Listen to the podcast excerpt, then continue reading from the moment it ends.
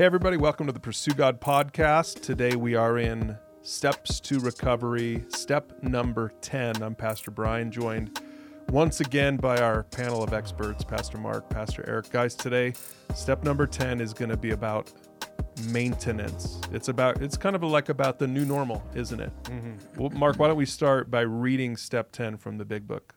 Step, ten, step number 10 says uh, continue to take personal inventory and when we were wrong, promptly admit it. So this is about like I like this word maintenance. This is about this is how it's going to be from now on. I can't just I can't just buy a new car and then never maintain the car. Never get an oil change, never check the brakes, which is what I by the way what I hate about cars. I hate maintenance. I hate doing maintenance. And maybe some people today are are thinking the same thing. Wait a second. I'm th- this isn't just go through the steps one time, check it off my list and everything's good now and I and I'm never going to go back to addiction. Yeah, and if you look at the step, that you'll see some you know similarities to step number four, personal inventory, and the key word here is we continued to take it. Okay, so this continuation of the principles that we've learned, um, putting them into practice, you know, and so.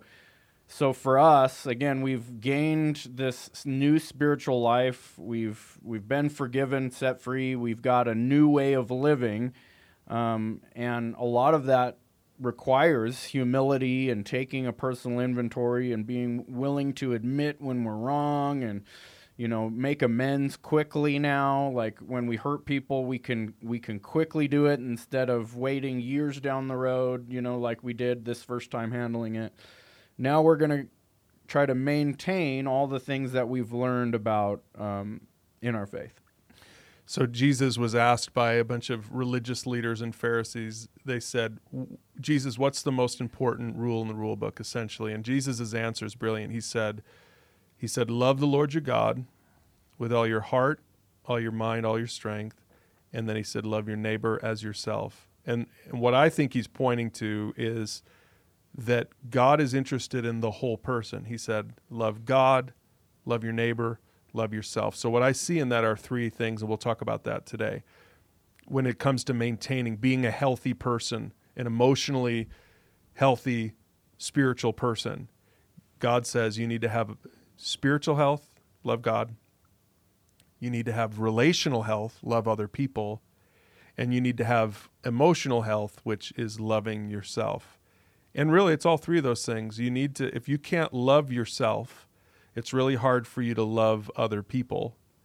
And if and none of that is possible if you don't have a right relationship with God. And we've talked about this over the last 10 weeks that really, you know, step number 1 was about recognizing God's part in this whole thing. If you're going to be a healthy person, then God has to be involved in. In other words, there needs to be a, a healthy what do we call that vertical relationship our mm-hmm. relationship with god and then that healthy vertical relationship impacts our horizontal relationships with friends and family members and parents and spouses and kids and all that stuff but but really if we don't go all the way and and and learn to love ourselves not in a not in a selfish way but in a godly appropriate way if we can't love ourselves if we can't forgive ourselves then we can't love and forgive and, and ask for forgiveness from our neighbors, from our friends, the people that we've offended, like we talked about last time.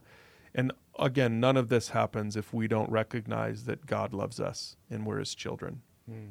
Yeah, so hitting on that first thing that you talked about, loving God. You know, we've heard that often love God, love others as ourselves. And the question probably pops up and this I love to answer it. Maybe I'll ask Mark, how would you answer how do I how do I love God? Well, we love God by um, this new life that we're living. We live a we live a life to honor God, um, and I think when we're talking about this, I think it's this is recognizing that there's an order of things, right? Mm-hmm. We talk about love God, love others as ourselves, and we need to love all three. Um, but but if once they get out of order, that's that's when things start to get hairy. Well, and that's that's addiction. Uh, that's sin in general, but that's mm-hmm. addiction. Is it's flipping that thing upside down, mm-hmm. and all we're doing is loving ourselves and not not the way God wants us to, but really all we're doing is we're putting ourselves 1st And when you put yourself first as a habit, as a rule for your life, when you put yourself first, you won't get to those other two things. You won't be able to love your neighbor and you won't be able to love God because you're because you're at the center of your life. You're on the throne of your life, which is addiction, which is sin, right? And so God says, yeah, love God, get a get a right relationship with God. Then you can have a right right relationship with people, and and you'll learn then that you can have a right relationship with yourself. Yeah, and how I would answer, how do I love God? You know, it's what you said was true. We we you know we live the life He called us to live. Find out how to honor Him, right? Mm-hmm. Like God loved us by coming and and dying for us and graciously forgiving us and blessing us. Well, we're not God. We can't do those things back to God. I can't die for God, right? No, he he he loves me with a love that I almost can't can't give to him. Um, and so the Bible kind of is clear. How do I love God? By following His commandments, by by being a doer, not just a hearer only, right? Like not just a receiver of love, but actually loving God back. He's explained to us is by following Him, going to His Word, seek out what it says, and just do it. Being obedient. He He wants us to be obedient to Him, and and that kind of goes to our our first point spiritual maturity like if we're if we're going to be right with god and continue to maintain our our spiritual uh, relationship it requires us to be humble and look in the mirror every day that's kind of the part of the step that says taking the personal inventory we've got to be constantly evaluating ourselves in position to god like Am I sinning against him? Have I am I doing things that please him? Now we need to again remember we're not working for God's love. He he gave us the love that we can't give back. The free gift. We accept it. But he says if you if you want to love me back, if you want to appreciate me for what I did, then follow me. And I love how James puts it here. Uh, if we want to maintain our spiritual maturity, he says this in James chapter 1 verse starting in verse 23 for if you listen to the word and don't obey it's like glancing at your face in a mirror you see yourself walk away and forget what you look like but if you look carefully into the perfect law that sets you free and you do what it says and don't forget what you heard then God will bless you for doing it if you claim to be religious but don't control your tongue you are fooling yourself and your religion is worthless basically he's saying here you know, take inventory by how you love God by looking at how do I follow his word? Do I look at his word and, and forget what it says and then go live a completely different way? Am I just a hearer that comes and sits and listens to sermons and hears people and reads the word, but it never actually comes out of my life? Uh, that's that's what I think where we're going with this is maintaining our spiritual maturity by using humility in the Word of God to say, Will I follow it or will I go my own way? And the psalmist prayed a prayer in Psalm 139. I love this passage. Psalm 139, verses 23 and 24. He says, Search me, O God, and know my heart. What a what a bold prayer, right? To say, I want to be known by you, God. I want to expose my my stuff to you. He says, Try me and know my thoughts. You know that which a lot of addiction, a lot of that stuff is uh, originates in your head. You're thinking the wrong thoughts, and but you're never being accountable to God. You're never opening yourself up to God. That's why addiction continues. But so, what a great prayer for an addict. Search me, O God, and know my heart. Try me and know my thoughts. And then he says, and see if there's any grievous way in me and lead me in the way everlasting. That's a great prayer to pray every single day as you're trying to maintain your victory. Yeah, I think that's exactly what that is. That that is taking a, a daily uh, personal inventory, right? It's and this is I think you know we talk about living this God honor God honoring life, and I think what that really means is we want to continue to be transformed more and more into the likeness of Jesus, right? Like that is the goal here. Um, and in order to do that, it, it's not a, a one step quick fix thing. This is this is something it's it's a lifelong process because you know as much as I'd like to think differently, I am never going to reach that final goal here in this life, right? But um, it's it is a lifelong process, and so I think that's why the verbiage here in the step, you know, it says continued to take personal inventory. It doesn't say go back and do step four again. Go back and do another inventory, and then you're done. It says continued. Like this is a new life that we're living now, and we should be growing and learning. And like Eric was talking about, we should be digging into the Word and and learning better ways to honor God with our life. And in doing that, in digging into the word, I think it's going to give us better clarity on having our our order of things correct in loving God, loving others, loving ourselves. Yeah, and then, you know, another verse that pops in my mind, Galatians 5, talks about if we walk by the Spirit, we won't gratify the desires of the flesh. Mm-hmm. And th- we're trying to, you know, Paul says, kill the flesh. We're, we're trying to get rid of our old man, our mm. old nature.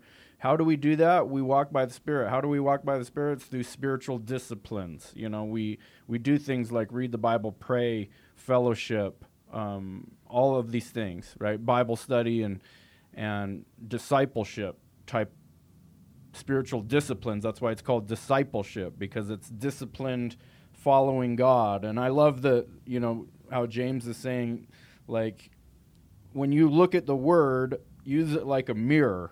How do you how do you measure up? How do you look at this? When you look into the perfect law of Christ, um, his love, his grace, his patience, his his maturity. He's ultimately, like you said, the measure of a man, the most mature, godly, manly man who ever walked the earth.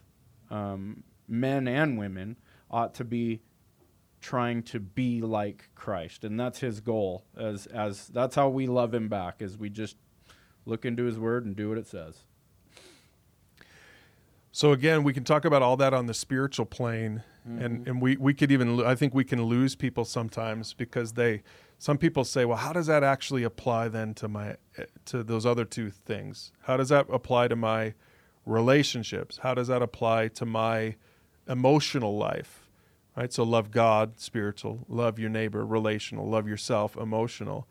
And I think a good way to maybe frame this is in what what's called emotional intelligence, e, your EQ, your emotional quotient. It's not just your IQ that matters, which is great news by the way because not everyone has IQ is something you can't really change. You're born with the with the ability to process uh, intellectually or or to not process as well as the next guy. But EQ is different. EQ, emotional quotient, is something you can actually grow in, you can develop, you can get better at, but it takes it takes work, it takes being aware of it.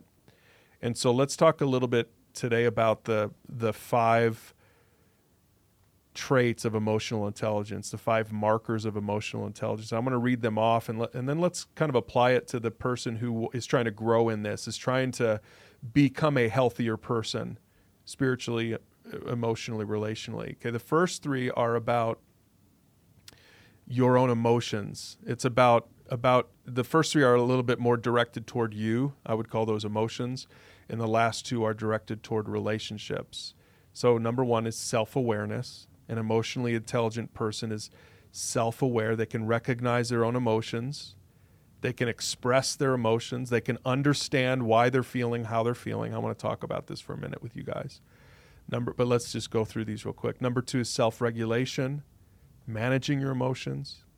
Number three is motivation. That's directing your emotions toward a goal. So the first three are about your emotions, being aware of your emotions, managing your emotions, and then directing them toward a, a healthy goal.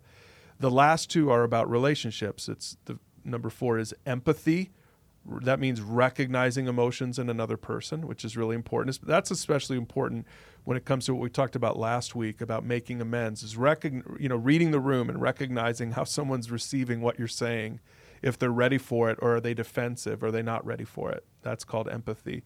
And then the fifth one is social skill, and that's managing the emotions in your in your spouse.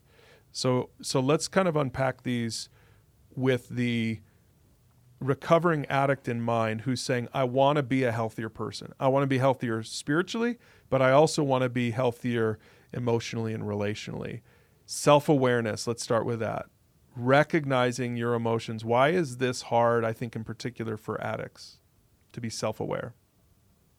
Well, I think that we have been afraid of emotions for our, our entire lives. And so dealing with emotions hasn't been something that is natural or that we've spent a lot of time doing. Again, the self medication aspect and running from emotions, not really understanding emotions. You know, not, I remember the first six months I, I was clean, and I see this in in everybody. You know, about the first year you're clean and sober from alcohol or, or whatever it is that you're you're trying to not do anymore, and you're just like an emotional basket case. you know, like you're crying. You know, what is this fluid coming out of my eyes?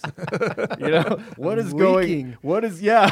what is going on here? You know, you're asking people, is something wrong with me? Do I need to get on medication? And and honestly, that's normal. That is so normal because you've been su- suppressing your emotions with so much like, you know, dopamine and serotonin and all this, all this, you know, uh, stuff outside of your body, putting it into your body. You've been suppressing it so long that finally, when you get clean, your body naturally wants to repair itself, including your brain, you know, and all the things that comes from you know emotions come from our our minds right and we call that also the heart but um, your body's trying to repair itself and so there, there's hormones involved and and you're trying to get back to this this maintenance level that we're talking about like a, a good baseline and we don't even know what our baseline of emotion emotions is therefore and, and uh, regardless of being able to try to understand what I'm feeling. I remember, yeah, being in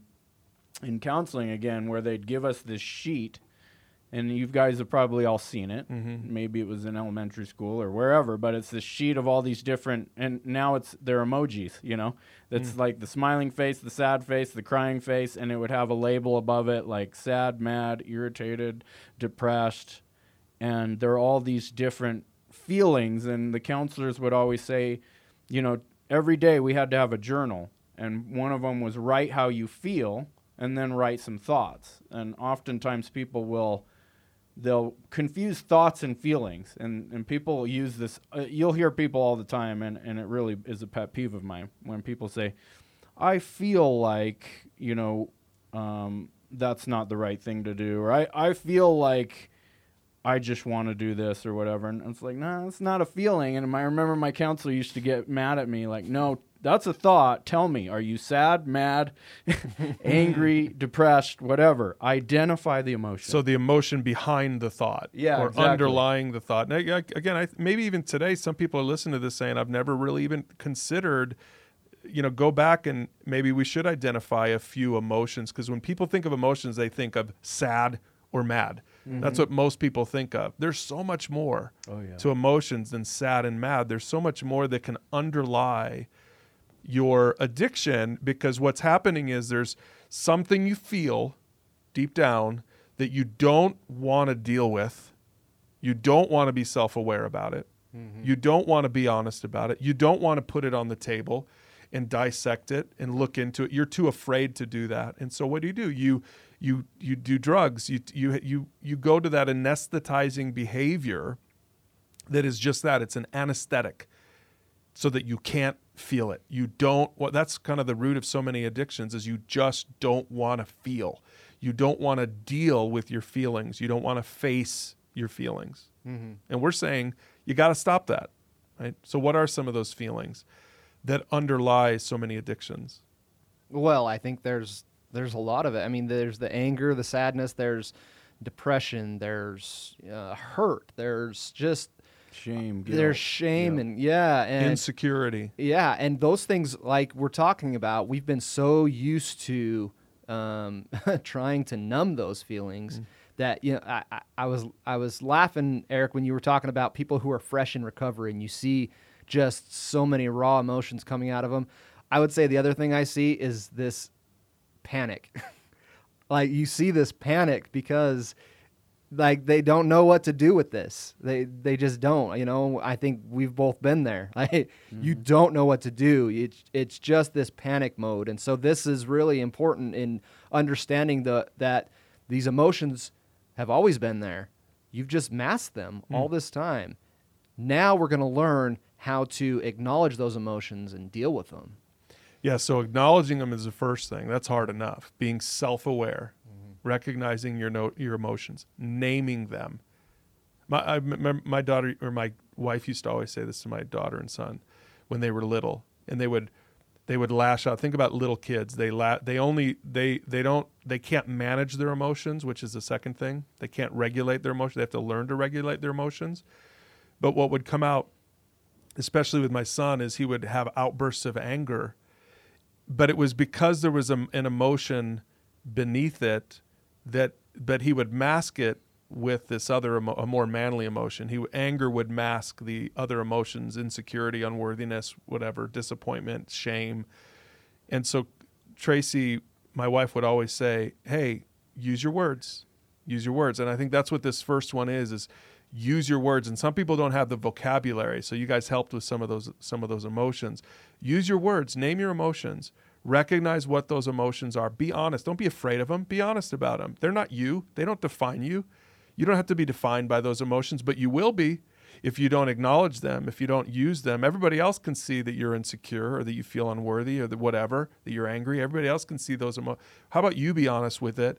And then what you can do is you can move to the second thing, which, which is to begin to regulate, which is to begin to say, okay, now that I know what this emotion is, let me think about what the healthy way is to express this emotion. You're not trying to stuff it, you're trying to express it in a healthy way. That's called self regulation. Yeah, and uh, let's just be clear. The reason why we're talking about emotions is because they affect our recovery, right? If we've been masking and, and trying to suppress them, and now when they pop up, um, you know, two things is one is we want to stay clean and sober, we want to avoid relapse, and so it's going to be helpful to us if we can uh, identify, regulate, maintain, and learn how to deal with our emotions. And then, secondly, it's going to help our relationships. We just dealt with lessons eight and nine, making amends. We don't want to go breaking our relationships after we just made a lot of them better. And so, uh, we've got to learn to handle these emotions before they start affecting our our recovery and our sobriety. And so one of the things that I like to do in you know in relationships well and and personally um, is yeah think about what why am i having all these thoughts? You know i'll have negative thoughts right? And and it's always getting what you said brian get let, let me get to the root of the feeling or the emotion to why i'm having these thoughts.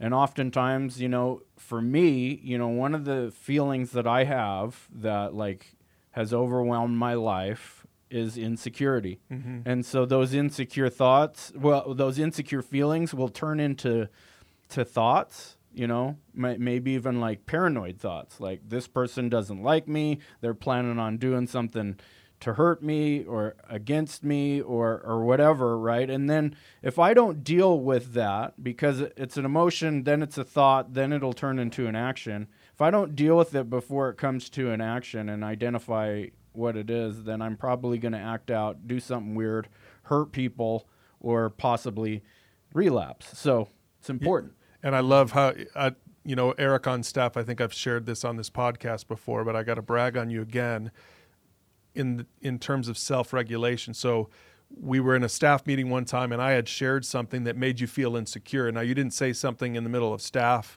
but you called me later that day or maybe the next day. And I appreciate that because this is a great example of self regulation. You didn't just let that feeling fester, that feeling of insecurity fester. I remember you actually called me and said, when you said this thing, it made me feel insecure. That was so refreshing to hear. And what we were able to do, you and I both, is we were able to to nip that feeling in the. I was able to clarify what I meant by what I said. You said, "Okay, I see." And now you were able to move forward. That didn't have a grip a gr- grip on your life. That didn't that didn't become that root of insecurity didn't grow into something else, which I'm sure 10, 20 years ago, it might have done just that because you wouldn't have regulated that emotion in, in a healthy way. You didn't you didn't have this new way of living, but now you do, and you're so much healthier as a result. You're a healthy person because you're committed to regulating those emotions and dealing with them when they come up instead of stuffing them. And you know, I don't want to sound. I'm not trying to like sound prideful or anything, but but you, what's crazy is that people that have been through recovery and addiction, having to deal with these things, actually, uh, it might put you up. You know, a, give you a leg up on the rest of society because the rest of society struggles with these same things. That's so true. They've been they've been ma- uh, maybe they didn't have as bad of addictions, or maybe that it was food or, or some other thing that they've used. But like the rest of society struggles with being able to name their emotions, and so actually because I've because I've been trained and disciplined in this way, you know, not always because I chose that, but because this was the path that God led me down. When I am super clear about my emotions, I think a lot of people are like, "Whoa, this is intense. You're weird, man." Like, but you, but it's true, Eric. Yeah. EQ EQ is more of a predictor of success in the workplace than IQ. Mm-hmm. It's true, hmm. which is which I to, to me is I'm I'm with you. I think a lot of people with who have gone through recovery, your life is just starting because you are learning. If you can do this step ten, if you can learn to maintain healthy emotions and relationships and in a healthy spiritual life you have a you really do you have a leg up in not just in your relationships but you have a leg leg up in the workplace you'll end up being successful because these are tools that you can use in your careers Yeah. Well, and it's funny that that you mentioned that because I was I was just thinking earlier about about this step, what this step really is. You know, it's it, um, continuing to take personal inventory is because we want to be transformed, right? And so, what came to mind for me was Romans chapter twelve, verse two, which relates to the world as well. It says, "Do not be conformed to this world." But be transformed by the renewal of your mind, that by testing you may discern what is the will of God, what is good and acceptable and perfect. And that's really what this is about, right? It's not operating the way that we always have, not operating the way that the world does. We need to learn to operate in a different way now. We used to be ruled by our emotions. We thought we weren't. We thought we were like stuffing them or hiding them, but they ruled us. Like when those t- tough emotions came along, it it totally uh, derailed us. We and so we would we would go back to our addiction to try and and so our emotions ruled our lives. Now we don't want to be ruled by them anymore, so we need to be aware of them and now we need to know how to handle them differently.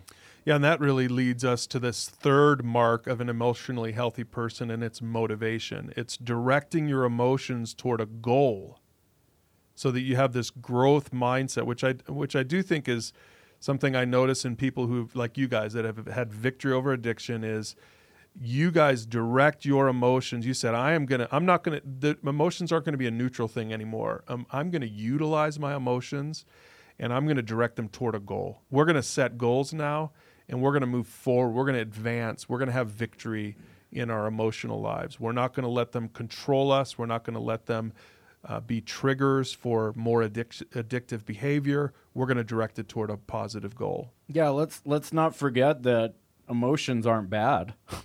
Even the the seemingly negative emotions are not bad. They were given to us by God. We were created with emotions. All right. Now, some of them have been used for bad, and de- we've dealt with them in, in, in wrong ways. But God Himself is an emotional being, and He has righteous anger. Even you know, like I can use anger for good now. You know, like for justice, right? I can fight for for something that angers me in in a positive way. It can compel me and motivate me to want to to change myself, or it can compel me and motivate me to want to um, stand up for a cause, stand up for something that I believe in, you know? And so anger, um, I, I was just reading this in our lesson, Ephesians chapter 4, 26 through 27. Be angry and do not sin. That means that there is a, a way to be angry, but not have it be negative, you know? And then it says, don't let the sun go down on your anger and give no opportunity to the devil. That kind of goes back to if we don't deal with it, it will manifest itself in the negative way. But if we can control, if we can gain, um, management over our emotions and that's what i think emotional intelligence really is if we can gain management over our emotions we can use them for what they were meant for Okay, so those are the first three out of five self awareness, self regulation, and then self motivation around your emotions. And then that leads, I think, just naturally leads to the last two um, elements of an emotionally healthy person because an emotionally healthy person isn't just healthy emotionally, they're healthy relationally. So the last two are about how your emotions and you handling your emotions well, how that actually begins to impact your relationship. So number 4 then is empathy. Empathy empathy is like the other side of self-awareness. Self-awareness is recognizing emotion in you. Empathy is recognizing emotion in someone else. And this is what I love about emotionally healthy per- people is once you deal with your emotions well, now you can be like, "Oh, cool. Now I can start helping someone else. Now I can start recognizing when I see anger or insecurity. And I would imagine people in victory, people who have recovered from addiction, are recovering from addiction, are really good with empathy because you guys can recognize in an addict. I've heard you guys say it throughout this podcast. You could, you guys can recognize in an addict an emotion because you've been there. You've you've dealt with it. You've been honest with your own emotion. So you recognize it in someone else probably before they even recognize it in themselves. Yeah, well, we can. Where does it say that in the Bible that you know we can comfort in the same way we've been comforted, right? Like that. That's a that's a true thing. And um, as you're talking about this, I remember um, this this being something that was a bit of a transformation in my life. Is actually having empathy for people because I did not. I had no empathy for people. Um, and so as I've grown in my relationship with Christ and I've I've you know learned to be more emotionally intelligent, learning about my own emotions, I've actually it, it's all it was almost involuntary. I started to have empathy for people, you know, that I never did before. And it was it was kind of the same thing. It was like this panic mode thing again. Like what? Why am I feeling this way? You know, why do I feel so strongly? Yeah. Um, but that is that that's a good thing. You know, that is a it's and it's been something that has been growing in me. I'm still growing in that area, but it's definitely a new development. Yeah, I would say I certainly can spot and name my emotions, and I can name other people's. I can pick those out really well. Um, I think one of the areas I struggle with is empathy. Eh, Um, in, not like I have levels of seriousness in my mind, degrees of, you know, and and oftentimes I probably approach it maybe in a selfish way, but I think, man, I went through this. You know, I was able to endure through some crazy consequences and discipline, and and so sometimes I'll have that same. I'll, I'll think think that towards some people, like, why can't you get through this? Like You- suck it up buttercup. Yeah, like That's interesting. So because you've been there, Yeah. it almost co- yeah, that's a good point because emp- this the fourth thing is empathy. It's not just recognize because you can recognize emotions in someone else and not have empathy, but that's not that's not what we're talking about. We're talking about recognizing emotions in someone else and really, really saying, "I feel I feel badly. Like I feel for you." Mm-hmm. Right. Yeah, and and that's something that the Lord's helping me with. Uh, I mean, I I try to search the scriptures and look at Jesus' life. You know, I try to I try to pick out because that's the thing that motivates me the most. I'm I think you know when talking about all this, like even with personalities, I'm more of a more logical than than I am emotional. Mhm. You know, and so for me, what ties to my emotions has to be some kind of information or truth, you mm-hmm. know, some kind of logic, right? And mm. so I search the scriptures and I try to find the way Jesus modeled empathy, you know, and and certainly he was he was very gracious to people, you know, the woman who was caught in a, caught in adultery, right? He he he basically defended her in front of everybody but then he says go and sin no more. Mm-hmm. And so there's always two sides I think to to it. It's it's let's not just be empathetic and not bring up the truth part. And so so for me, I'm still processing how to do that, especially as a pastor. I want to be both to a person and sometimes one it's it's the right truth at the right time type of a thing where it's like right now the person just needs to and that's that's where God has grown me even in ministry is when I'm talking with someone and I I know there's a truth behind this that needs to be learned the the reality is is I need to be patient with that truth knowing my personality knowing that I can say here's the solution I want to fix the problem sometimes they just need some compassion you know Mm-hmm. so, and so God's been tr- training me like I don't have to solve all the problems right here in this one conversation.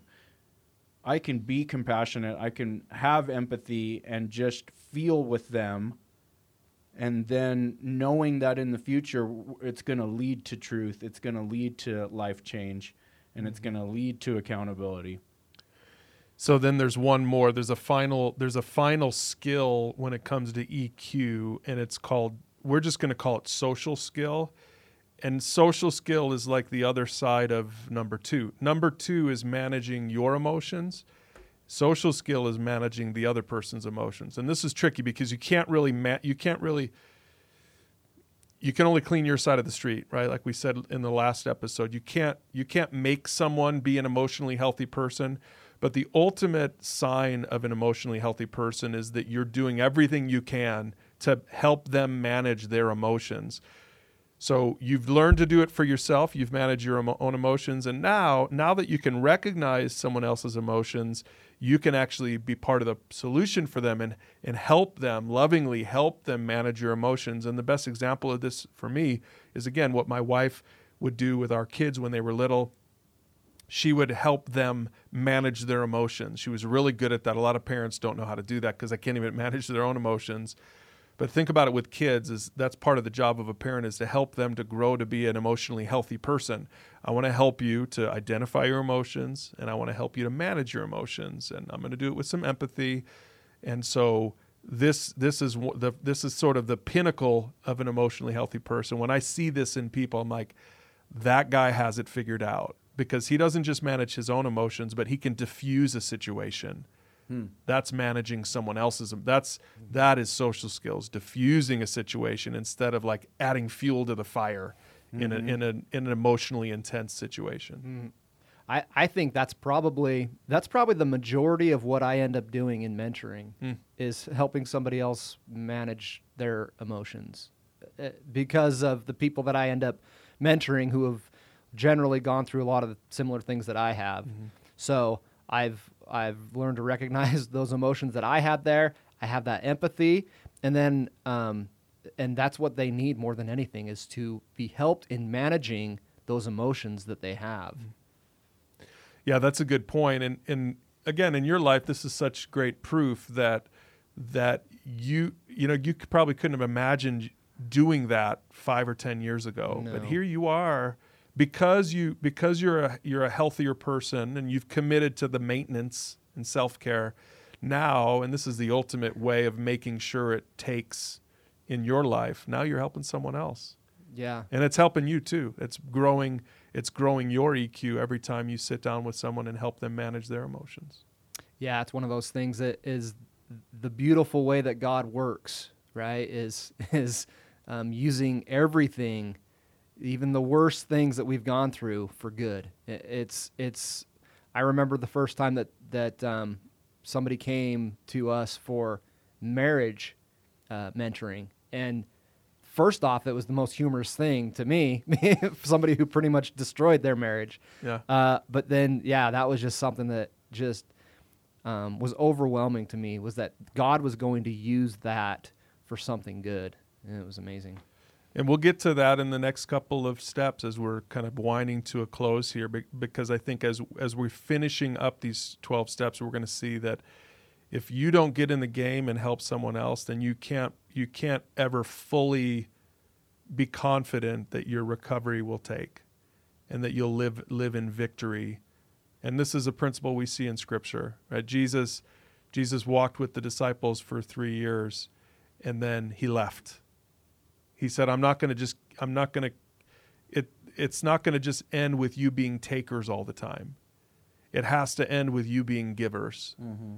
and so he sent them out and he sent them to go make disciples and he and he told them now you do what I've been doing with you And, and that's really how victory gets cemented in our lives. And we'll talk about that in these next couple lessons. So today was step number 10. We continued to take personal inventory. And when we were wrong, we promptly admitted it. So it's about maintenance and continuing to move forward and be a healthy person spiritually, emotionally, and relationally. If you want to talk about this topic, you can find a video to go along with it, discussion questions, and so much more at pursuegod.org forward slash recovery. Uh, use it for your family, your small group, or one on one with your mentor or your sponsor. And join us next time where we'll talk about step number 11.